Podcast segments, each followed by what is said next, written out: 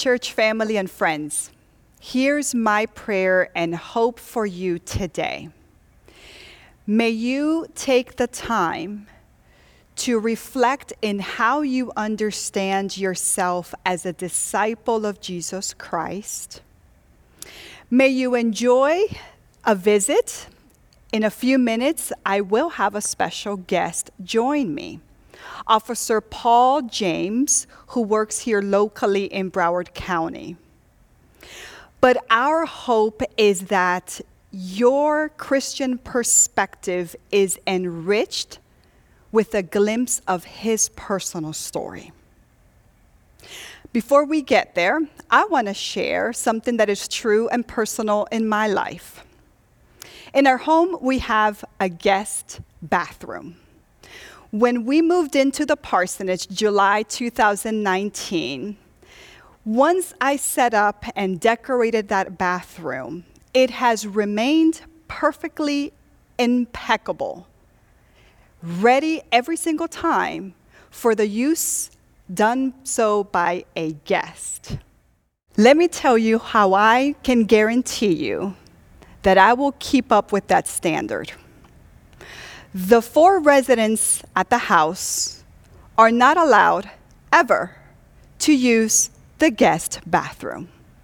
It's off limits. Now, other rooms in the home will appreciate a heads up before a visit or an entrance. My girls are expected to clean, to do some serious cleaning of their rooms once a week.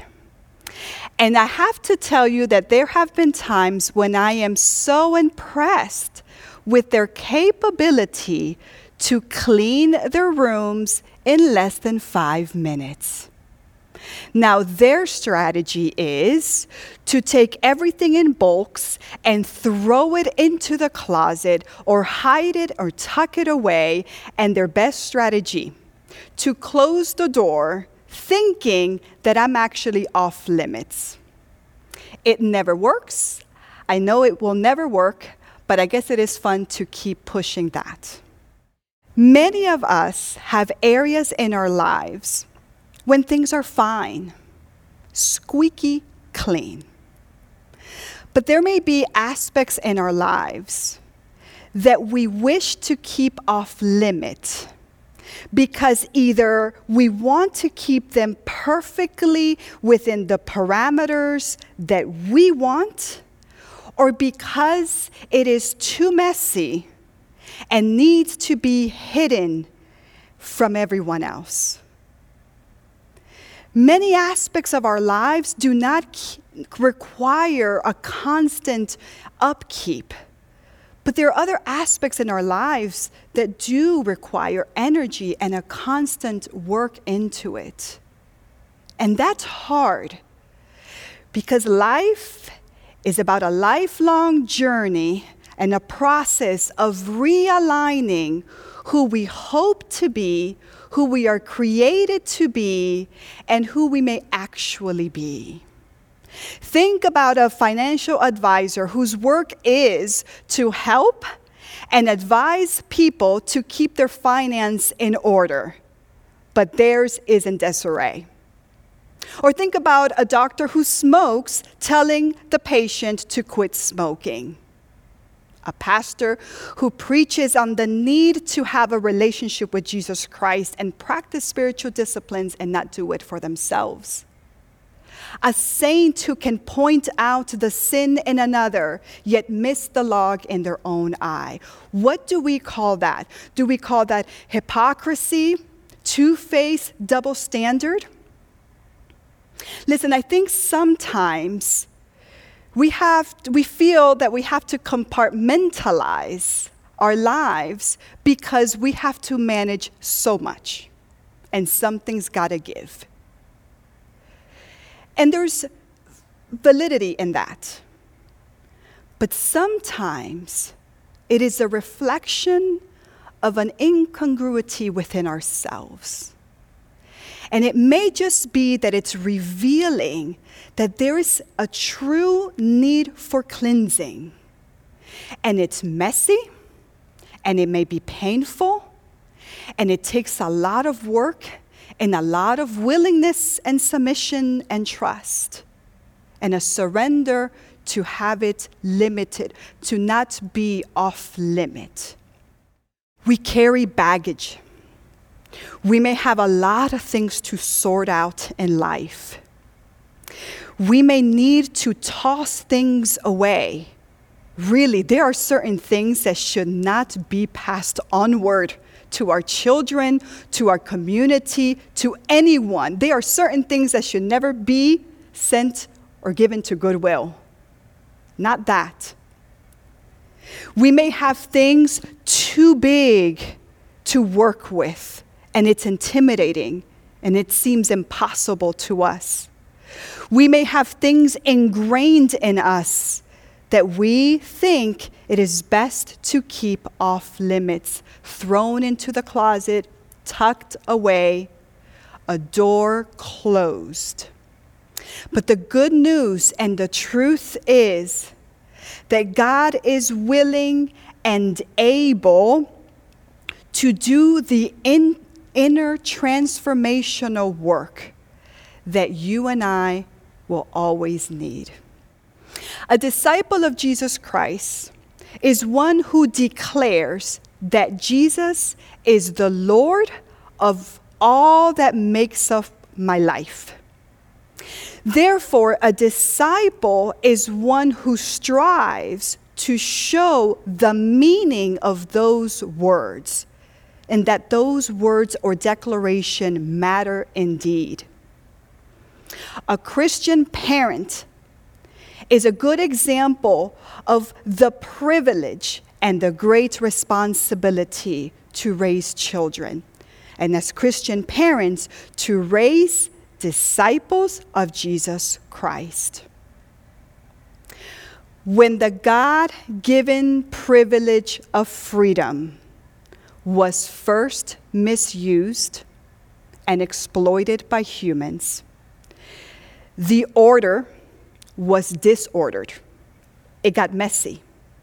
The trust, the identity, and the role between creator and creation, owner and steward, was broken. And then Adam and Eve attempted to do a quick fix by hiding, by covering it up by staying out of the sight of God so that they wouldn't be seen by God or to even have God near them. But by the grace of God, what does Genesis tell us? God walked in and pursued and moved around and found Adam and Eve. And offered a way for reorder. The order was disordered, and then God offered a way to reorder. We also know how God, in the flesh, through Jesus Christ, we may believe that the sting of death and sin is conquered and we can trust that sin can be forgiven and overcome, and love and justice will always have the last word. Jesus taught and exemplified how, for those of us who choose to follow, it is possible to have a meaningful life and to be good stewards of the gifts and the responsibilities we have here on earth. The evidence of repentance and the need for God to change us, to really cleanse us, starts with your willingness to surrender, to submit to the work of God, to declare that Jesus is our Lord and Savior. I want to read to you or with you Romans chapter 12, verses 1, and I'll, tr- I'll read through up to verse 8 or 9. And it reads I appeal to you, therefore, brothers and sisters, by the mercies of God, to present your bodies as a living sacrifice, holy and acceptable to God, which is your spiritual worship. Do not be conformed in this world or to this world, but be transformed by the renewing of your minds, so that you may discern what is the will of God, what is good and acceptable and perfect. For by the grace given to me, I say to everyone among you, not to think of yourself more highly than you ought to think, but to think with sober judgment each according to the measure of faith that God has assigned. Verse 4 For as in one body we have many members, and not all the members have the same function. So we who are many are one body in Christ, and individually we are members one of another. We have gifts that differ according to the grace given to us. Let love be genuine, hate what is evil, hold fast to what is good, love one another with mutual affection, outdo one another in showing honor. And I will skip to the final verse. Do not be overcome by evil, but overcome evil with good. Possible, possible, with the power of the Holy Spirit, assured to us by Jesus Christ. And now I'm going to invite Officer Paul James to share with us his personal story. Thank you, Officer James, for joining First Church Online Worship Experience. It is a blessing to have you with us and to share a bit about your personal story. Thank you for having me. Let me ask you the first thing what led you to become a police officer? Uh, the events of 9 11 uh, is what really uh, pulled me into the profession. Um, at the time that happened, I was a practicing uh, lawyer in downtown Fort Lauderdale. Um, I was on mm. the 16th floor of a, uh, an office building at the corner of Broward and Andrews. And uh, we ended up hearing about it and watching the towers fall on the conference room TV while we were all looking out the window at the Fort Lauderdale airport, um, wondering if we were going to see planes heading our mm. way. At the time, that building was one of the tallest in downtown Fort Lauderdale. So they ended up evacuating that building at about 10:30 uh, on that day, and and uh, I spent that entire day just wondering what what do I do now? You know, I mean, it, it's a regular day, and uh, and uh, a week later, I uh, picked up some applications uh, for the police department, uh, Fort Lauderdale, and I submitted them in January of 2002. Um, I I didn't know it at the time, but a friend that I went to high school with in New Jersey was in the towers and, and didn't make it out. Um, I found that out later, but uh, but that that just had a dramatic impact on me. Do you feel that you were called by God? I do, I do, and and uh, you know what? I, I for better or worse, I it, the first time in my life that I felt called to serve. I was I was raised in the church. Um, we went to church every Sunday, um, but to to use the word calling is pretty powerful. Mm-hmm. And uh, I, I hadn't really thought about being a police officer before. Um, I, I, didn't have any police officers in my family. Uh, my father was a lawyer, so I sort of mm-hmm. followed his footsteps. Mm-hmm. And uh, uh even today, my mom and uh, and a lot of uh, people that I used to work with still scratch their head and say, "An amazing transition from lawyer to mm. police officer. We don't quite understand it." But uh, I guess that that's how God works. So, how would you describe your calling? What exactly are you called to do as a police officer? Well, you know, in this in this world, you will have trouble. Um, and uh, for better or worse, m- most of the time we're responding to some sort of a crisis. Um, and the people who are calling, they're already in crisis. So, what a better way to serve? Um, and sometimes you, there's not much you can do to help. It's already happened. Um, but at that, in those times, I find that uh, my my beliefs and my, and my faith, uh, there there is still a way to help um, through kindness and gentleness and respect, uh, and just communicating with people, and uh, asking them, hey, you know, how are you? How are you feeling? Um, eh, sometimes um, I even ask them, you know, what is your faith like? And that stimulates a conversation. I have a couple of uh, scriptures tattooed on me, and, and uh, on occasion, on some bad calls, I've had people say to me, Oh, I, I like your tattoo. And we, we sort of start to say, Oh, are you a Christian? And, and it, it just really turns into a conversation that is probably helpful in some way to them, Uh, e- even though we're in the middle of some sort of crisis.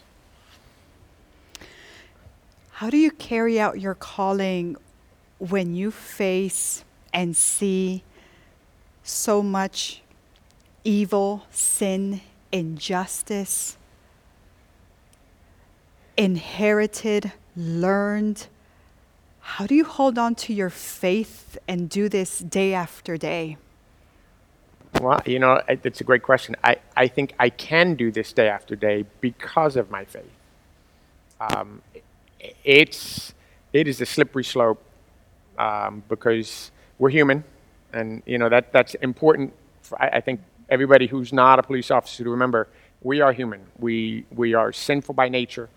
Um, but so, we can't express a lot of emotion. We can't have too much conversation. We have there's a job and there are rules and protocols, and so you may not see it. We're a bit robotic, but we're human. And when you do deal with tragedy and crisis and um, a lot of negative things on a daily basis, it, it can be overwhelming. Um, but that's where faith comes in, you know, because I don't have control over that. God is in control of that. Uh, so I, I rely pretty heavily on my uh, on my faith to get through every day. Our children and youth are watching how we are part of this society, right? And and watching how we work through social norms and and social what it should be. You are a man of faith and you are a family man, correct? Yes. How are you raising your children to be disciples as they're also witnessing so much out there that is evil and unjust? Well, I, I talk to them a lot. Um, I've got a 13 year old, an 11 year old, and a 6 year old. You know, I have pretty open and, and frank conversations with them. And after um, Stoneman Douglas, uh, my kids were in the public school system, and uh, I felt it necessary to have an open and honest conversation with them uh, about what had happened and how God is still in control. Uh, Not an easy conversation. The six year old didn't have that much interaction with her on that topic, but the 13 and 11 year old, they, they understand what's going on. So, um, what I tell them, and I, I, love this from uh, Martin Luther King, uh, you know, you judge someone on the content of their character. And, uh, you know, we're all humans, we're all sinners. So, yes, we judge on actions, but sometimes we mess up and those actions are not good, not nice. Uh, a person of character is going to, when confronted, hey, that wasn't nice, you're right, I'm sorry. And take a step back, and this is where my faith comes in. I show up on scene, and a lot of times people are doing things, yelling at me, or, or doing things that they may not even realize they're doing in the crisis moment. I, I, I judge, I handle their actions, but then I, I, I look deeper into their character, and I can have a conversation with them once things have calmed down.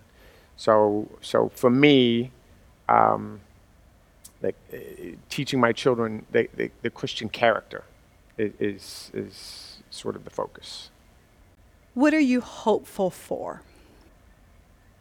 The times that we're in right now, uh, intense polarization, a lot of hatred. Um, you know what? I, I hope that um, that my children um, that this world gets better for them Mm-hmm. uh, because it, it's right now it's there's a lot of a lot of hate Mm-hmm. um, and uh, it's crowding out the, the love that, that we really need to show to one another. And may God help us, right, with the alignment of who we are created to be, who we hope to be. And it's an ambitious and maybe a high standard, but it is possible through and with the presence of Jesus Christ, who we may actually be today when it doesn't match. Let us reach out to the Lord. Let us pass onward the gifts that God can give the world. I want to thank you, Officer James, for your time, making the time, for sharing as a police officer, as a man of faith. May this be an inspiration to our families, to our community, of how we are to keep the Lord and God as the main thing for us to pursue and be held by. Thank you. It's an honor to be here, and, and uh, it's an honor to do this job. Thank you. Thank you for what you do. Thank you. I wanted to invite a police officer because I hope that it is an example of the need for us to press through tensions and realities in our society. And remember that there's something powerful when we look at persons and we are curious about their personal story. And when we hear their story, it reminds us to see them as humans and then the blessing of learning that they are a child of God, that they are disciples, making disciples in their own homes, that they feel called to a mission to help, to give God the glory. This is what it's about for us to, to go a little further when things get tough and discover and, and be open to the wonder of what God continues to do in this world. And I encourage you, parents, to speak with your children. Grandparents, speak with your grandchildren. Let's ask, let's listen to our stories. Let's remember that there are things inherited and learned that need the, the, the repentance, the cleansing, the forgiveness. There are things in us that are shameful, histories, stories that we're not proud of. But we are called to reach out, to love one another, to activate our faith, to love God, and to believe that faith at work works and it matters and it makes a difference. And this is a legacy that our children and youth deserve and need from us today. God bless you.